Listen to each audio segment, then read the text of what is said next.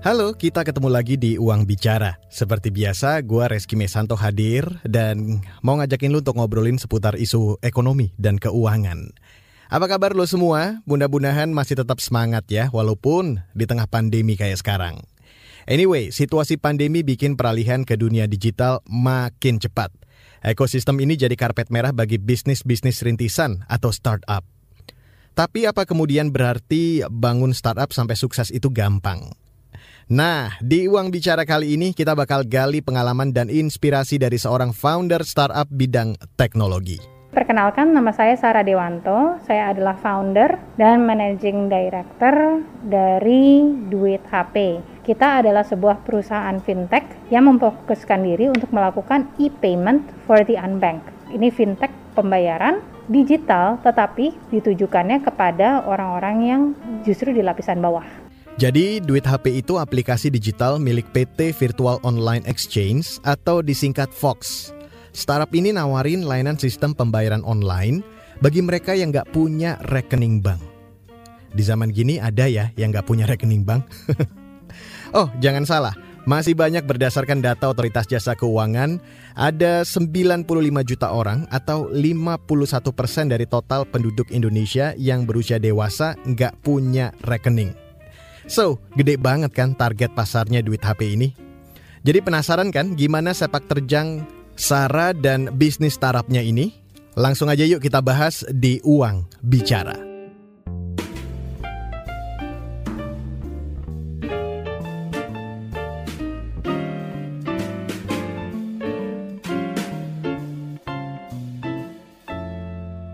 Oke, kalau bahas soal orang yang gak punya rekening bank itu biasanya merujuk pada kalangan masyarakat bawah.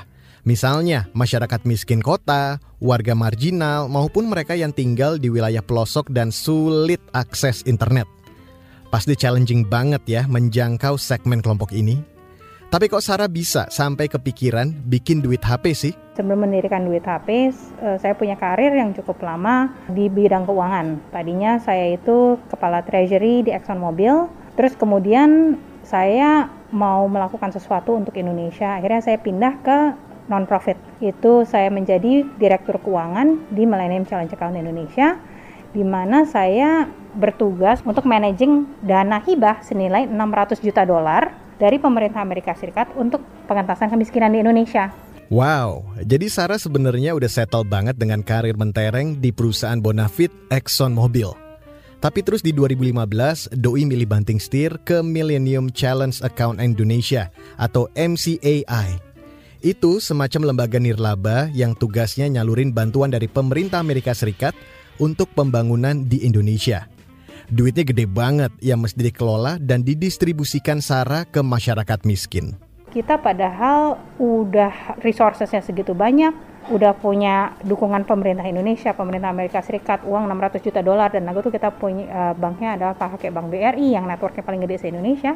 Satu-satunya cara di mana saya bisa mendistribusikan uang itu adalah dengan dibawa pakai karung. Benar-benar harus dimasukin bawain karung, masukin ke amplop, kasihin satu-satu. Terus saya pikir ini gila juga ya nih kalau misalnya kayak gini, masa sih nggak ada nggak ada cara lain. Tapi saya pikir kalau misalnya untuk organisasi yang segitu banyak resources yang nggak bisa, orang lain pasti nggak bisa karena tidak adanya sistem. Jadi akhirnya di situ saya mikir, oke, okay, if I want to really do something for my country, ini dia. Wah, banyak banget ya. 600 juta dolar Amrik kalau dirupiahin sekitar 8 triliun rupiah. Sarah mesti bagiin duit itu dalam bentuk cash ke masyarakat miskin hingga ke pelosok. Saking banyaknya dia bilang sampai dikarungin tuh duit. Soalnya ya pada nggak punya rekening bank. Nah, dari sini muncul ide untuk kembangin aplikasi yang bisa solving this problem. Udah langsung dari situ sih berpikir bahwa satu-satunya cara adalah it, harus menggunakan teknologi. Itu udah udah jelas bahwa the only way kita dengan 17.000 pulau dengan 270 juta manusia, you have to use technology, nggak bisa enggak. Jadi dari situ udah langsung kepikiran uh, yaitu it has to be financial technology technology startup. Kayak dibakar semangat 45, Sarah undur diri dari MCAI untuk mewujudkan gagasannya ini. Tepatnya pada Desember 2015, Sarah bersama sang suami, Haryo Dewanto, merilis Duit HP.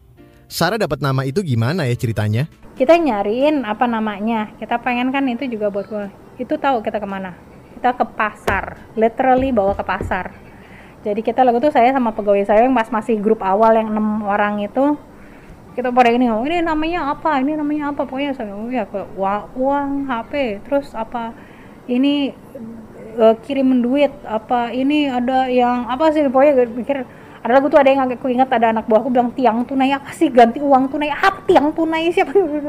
Terus pokoknya kita berantem berantem eh mau kita berantem menurut gue benar menurut gue benar benar yang bakal menentukan itu bagus apa enggak namanya adalah users jadi kita bawa ke pasar tuh ada lagu kita bawa 12 nama.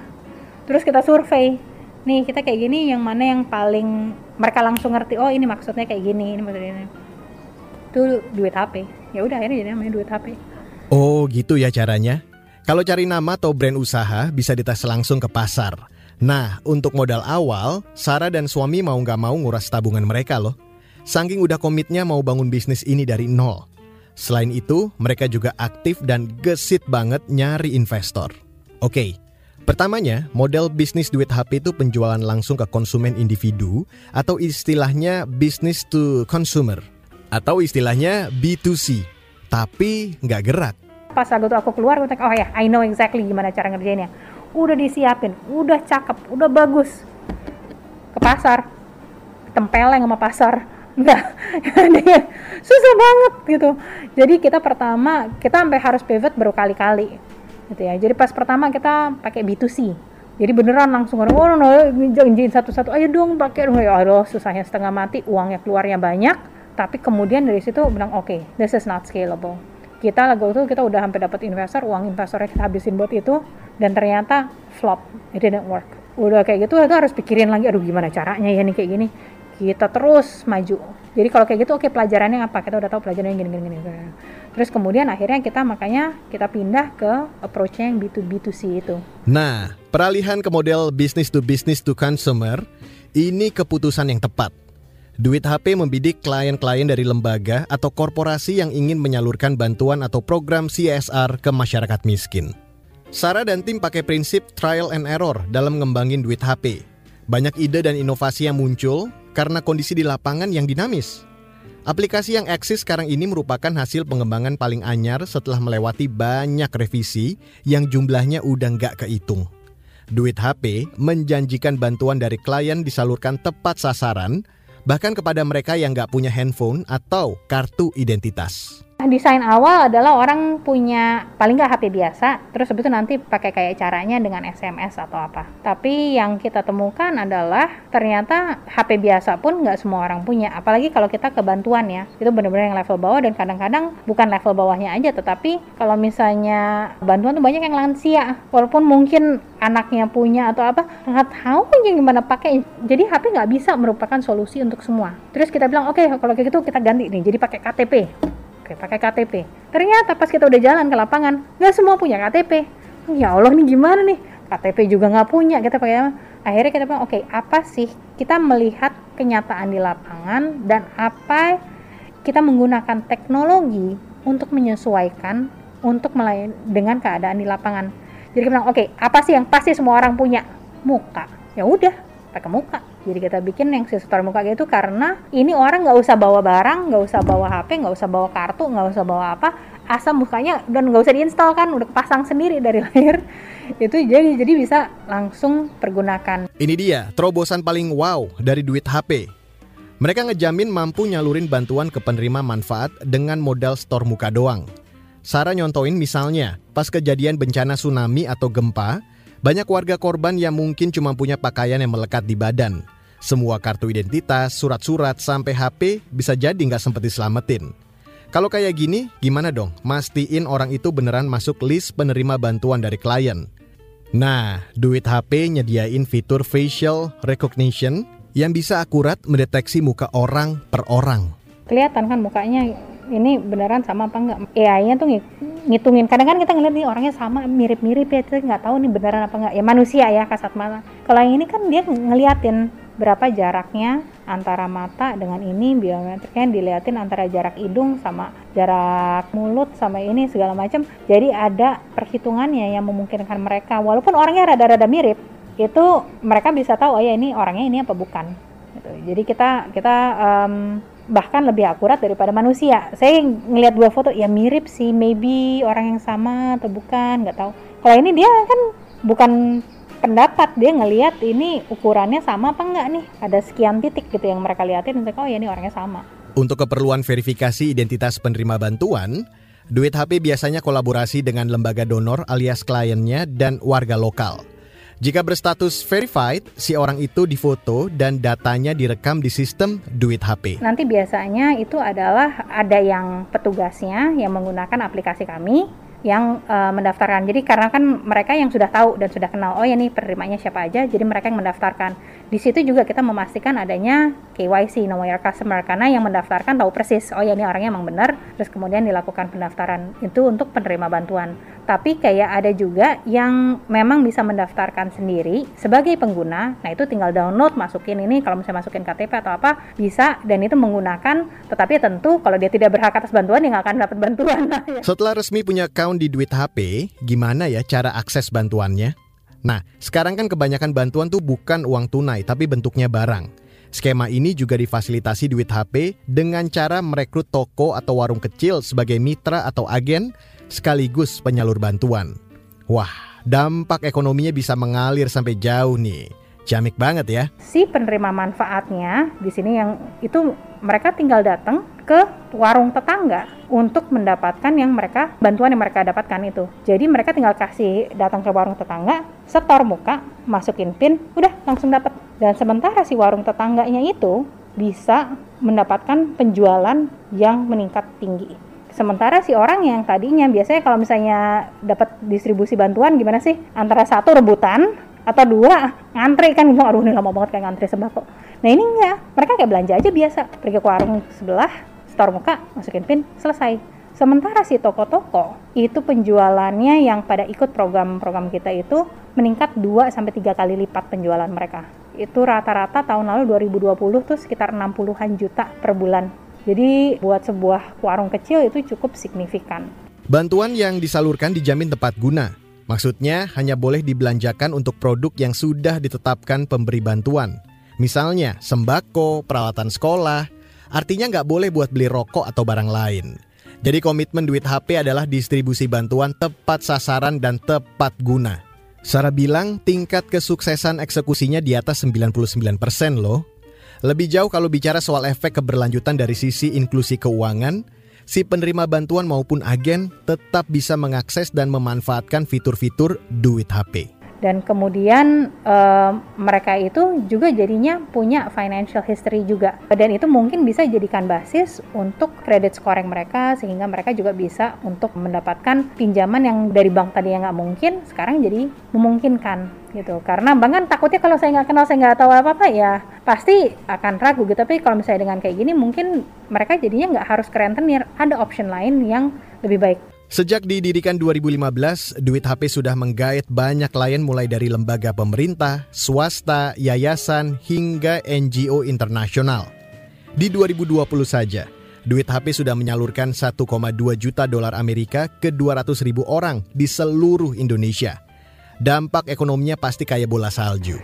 Total-total kita economic impact-nya about 6 million dollars pas tahun lalu. Sementara itu kita tuh sering kerjasama misalnya kemarin tuh dengan NGO, ada juga dengan pemerintah. Jadi kita misalnya sama klien-klien kita yang besar misalnya World Vision itu WVI, kemudian CARE, Nadatul Ulama, terus kita kerja sama Dompet Duafa, kita kerja sama sama Muslim Pro, kita kerja sama Tim Nasional Percepatan Penanggulangan Kemiskinan itu TNP 2K di bawah kantor wakil presiden, kita pernah kerja juga sama dengan Pemprov Jakarta dan kemudian di sini dananya tuh dari macam-macam termasuk dari dari United Nations, dari UNDP misalnya dari uh, ini Australia, pemerintah Australia cukup banyak juga.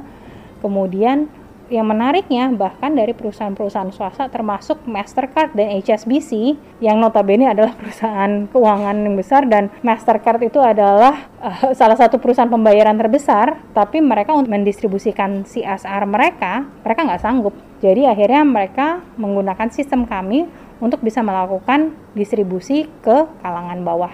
Hmm, klien-kliennya kelas kakap ya.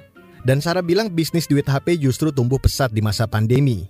Mereka udah menjangkau 17 kabupaten kota di Jawa, Bali, NTB, sampai Sulawesi.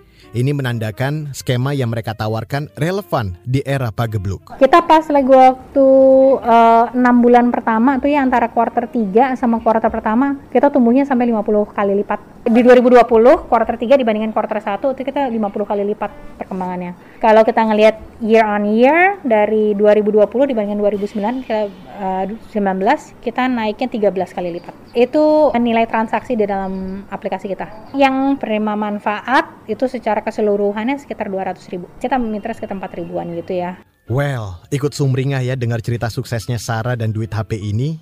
Tapi apa ya selalu secara itu perjalanannya buat sampai ke level sekarang? Kita korek lebih dalam yuk gimana Sarah membangun startupnya dari nol. Habis ini ya, tetap di Uang Bicara.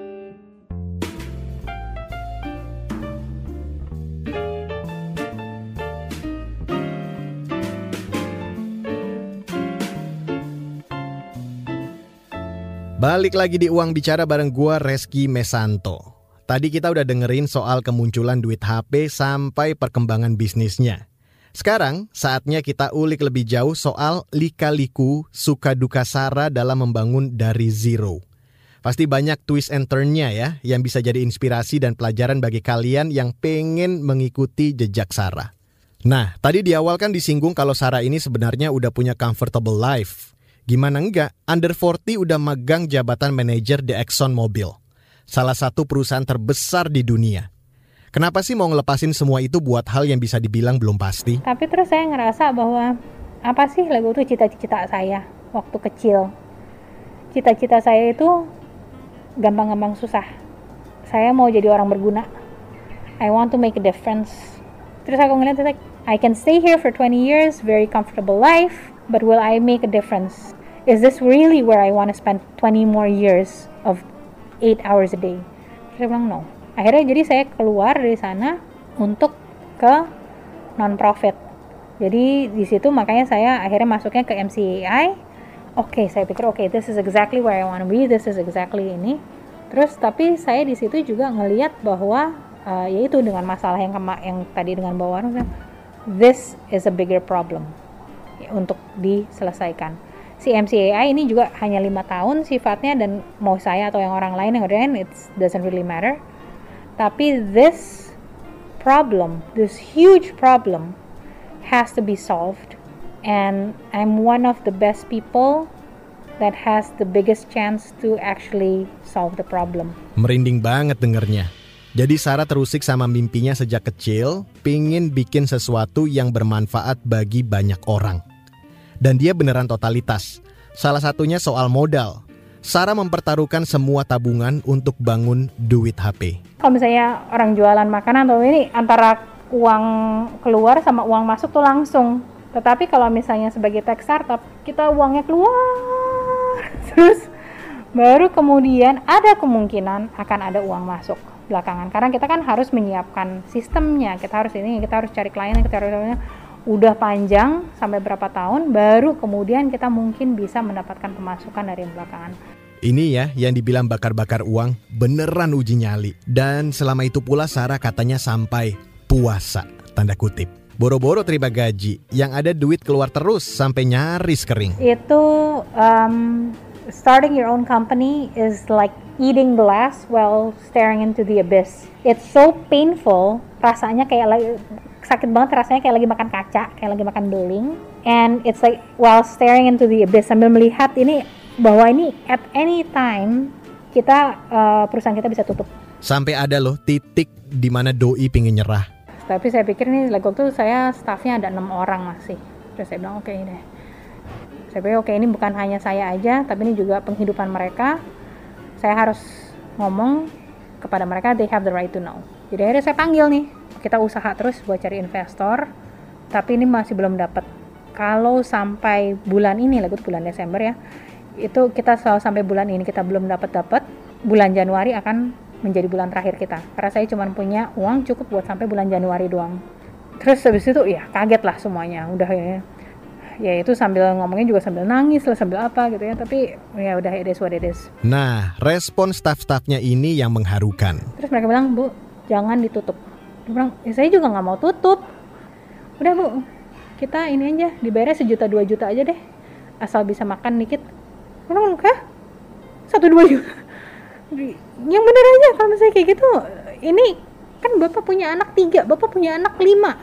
Terus saya nggak mau tanggung jawab ya kalau misalnya anak-anak bapak tuh pada kelaparan terus terus mereka pada bilang nggak bu tenang aja bu. Ini saya istri masih full time job kok cukup terus habis itu yang satu bilang saya sebetulnya punya apa usaha sablon kaos. Saya tutup waktu masuk duit HP tapi saya gampang kok ntar saya buka aja lagi. Terus itu jadi pemasukan saya. Udahlah langsung berbes milih itu. Gimana? Benar-benar terharu banget. Alhamdulillah sih Desember itu tanggal 12 dapat investor. Akhirnya jadi nggak nggak ada yang dapat gaji cuma sejuta dua juta. Tapi ya saya nggak akan pernah lupa sampai seumur hidup bahwa itu yang dilakukan sama staff saya I'm so lucky Punya tim solid dan loyal bikin Sarah bersemangat jalan lagi. Sekarang stafnya sudah bertambah dari awalnya 6 orang jadi 35. Tanda kalau bisnisnya growing. Doi juga banyak memetik pelajaran dan inspirasi dari bos-bos startup dunia yang sukses kayak Elon Musk. Terus aku tadinya udah ngerasa di situ sering banget udah ngerasa sampai udah yang kayak desperate yang udah apa. Terus aku ngeliat Elon Musk bilang, ya Allah kalau misalnya aku sama Elon Musk rasanya sama artinya nggak jauh-jauh amat dan masih ada harapan. hmm, tapi ya itu, it is true. Jadi bahkan yang sampai Elon Musk sekalipun dia pernah yang uh, dia harus pinjam uang untuk bayar sewa rumahnya, membuat makan karena dia udah nggak punya lagi. Yang kalau misalnya SpaceX yang lagi waktu ke ketiga ya atau keempat deh kayaknya ketiga kalau misalnya ketiga gagal itu udah uh, he would have lost how many billion dollars dan udah hilang udah harus tutup tapi um, it is hard it is painful nggak peduli kita levelnya seberapa tapi saya juga lagu tuh nanyain pas ketemu sama namanya Tim Draper Tim Draper itu salah satu investor besar di Silicon Valley. Dia termasuk salah satunya adalah investornya Skype, investornya Tesla. Mainannya udah beda lah ya. Gede banget. Tapi terus aku nanyain gitu, you are very successful investor and you've seen thousands of companies. What differentiates the ones that make it and the ones that don't? Terus dia bilang, staying power staying power artinya adalah kemampuan untuk terus bertahan against all odds, against segala macam kesulitan itu tetap terus bisa. Ya kayak gitu ya kayak saya pin sampai pinjam uang lah. Jadi udah udah seluruh tabungan masukin masih pinjam lagi masih ini lagi dengan apa.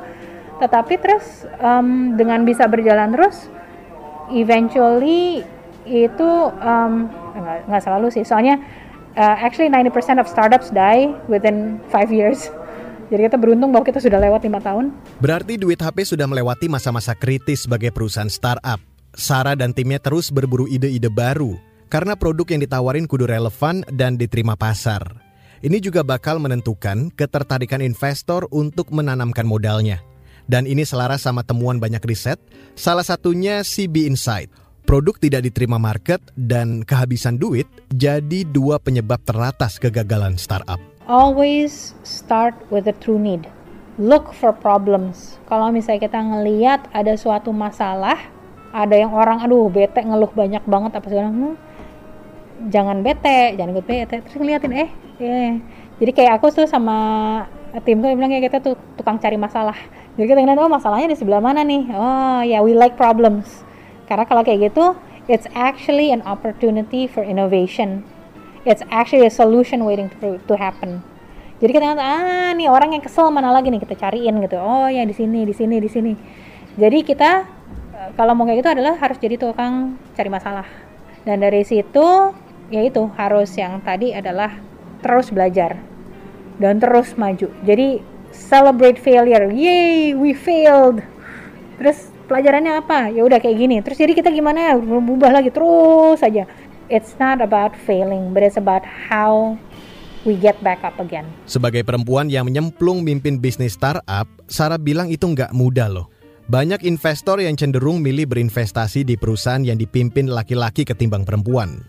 Menurut data World Economic Forum 2017, hanya 2% startup yang dipimpin perempuan bisa dapat pendanaan besar. Padahal sejumlah riset memperlihatkan justru perusahaan yang dinakodai perempuan meraup untung lebih besar. The numbers speak for themselves gitu ya.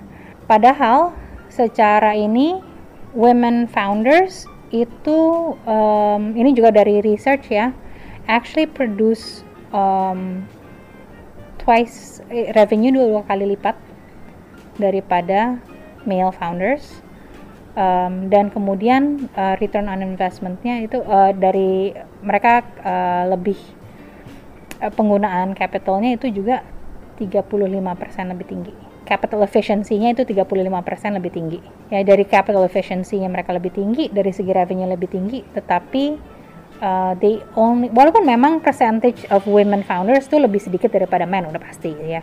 Tetapi it's not 2%. Dan kenyataannya only 2% of women only 2% of VC funding go to women founders, to women led companies. Jadi memang secara sadar atau tidak sadar secara ini um, there is still uh, bias towards investment in male founded companies. Even though the data clearly shows that bukannya kita cuman inferior, bukannya kita cuman sama, but actually we are superior uh, in terms of the numbers of the results of revenue and uh, return on investment.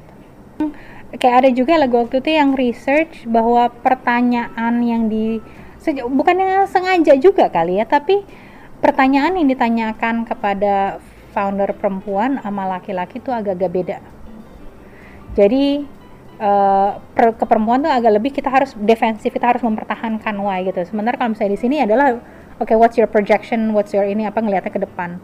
Dan itu juga sih saya ngerasain lagi waktu pas sama uh, saya tadinya sendirian sama saya dengan CEO saya tuh akhirnya mulai meningkat juga. Uh, sekarang sih saya kan cowok juga ya.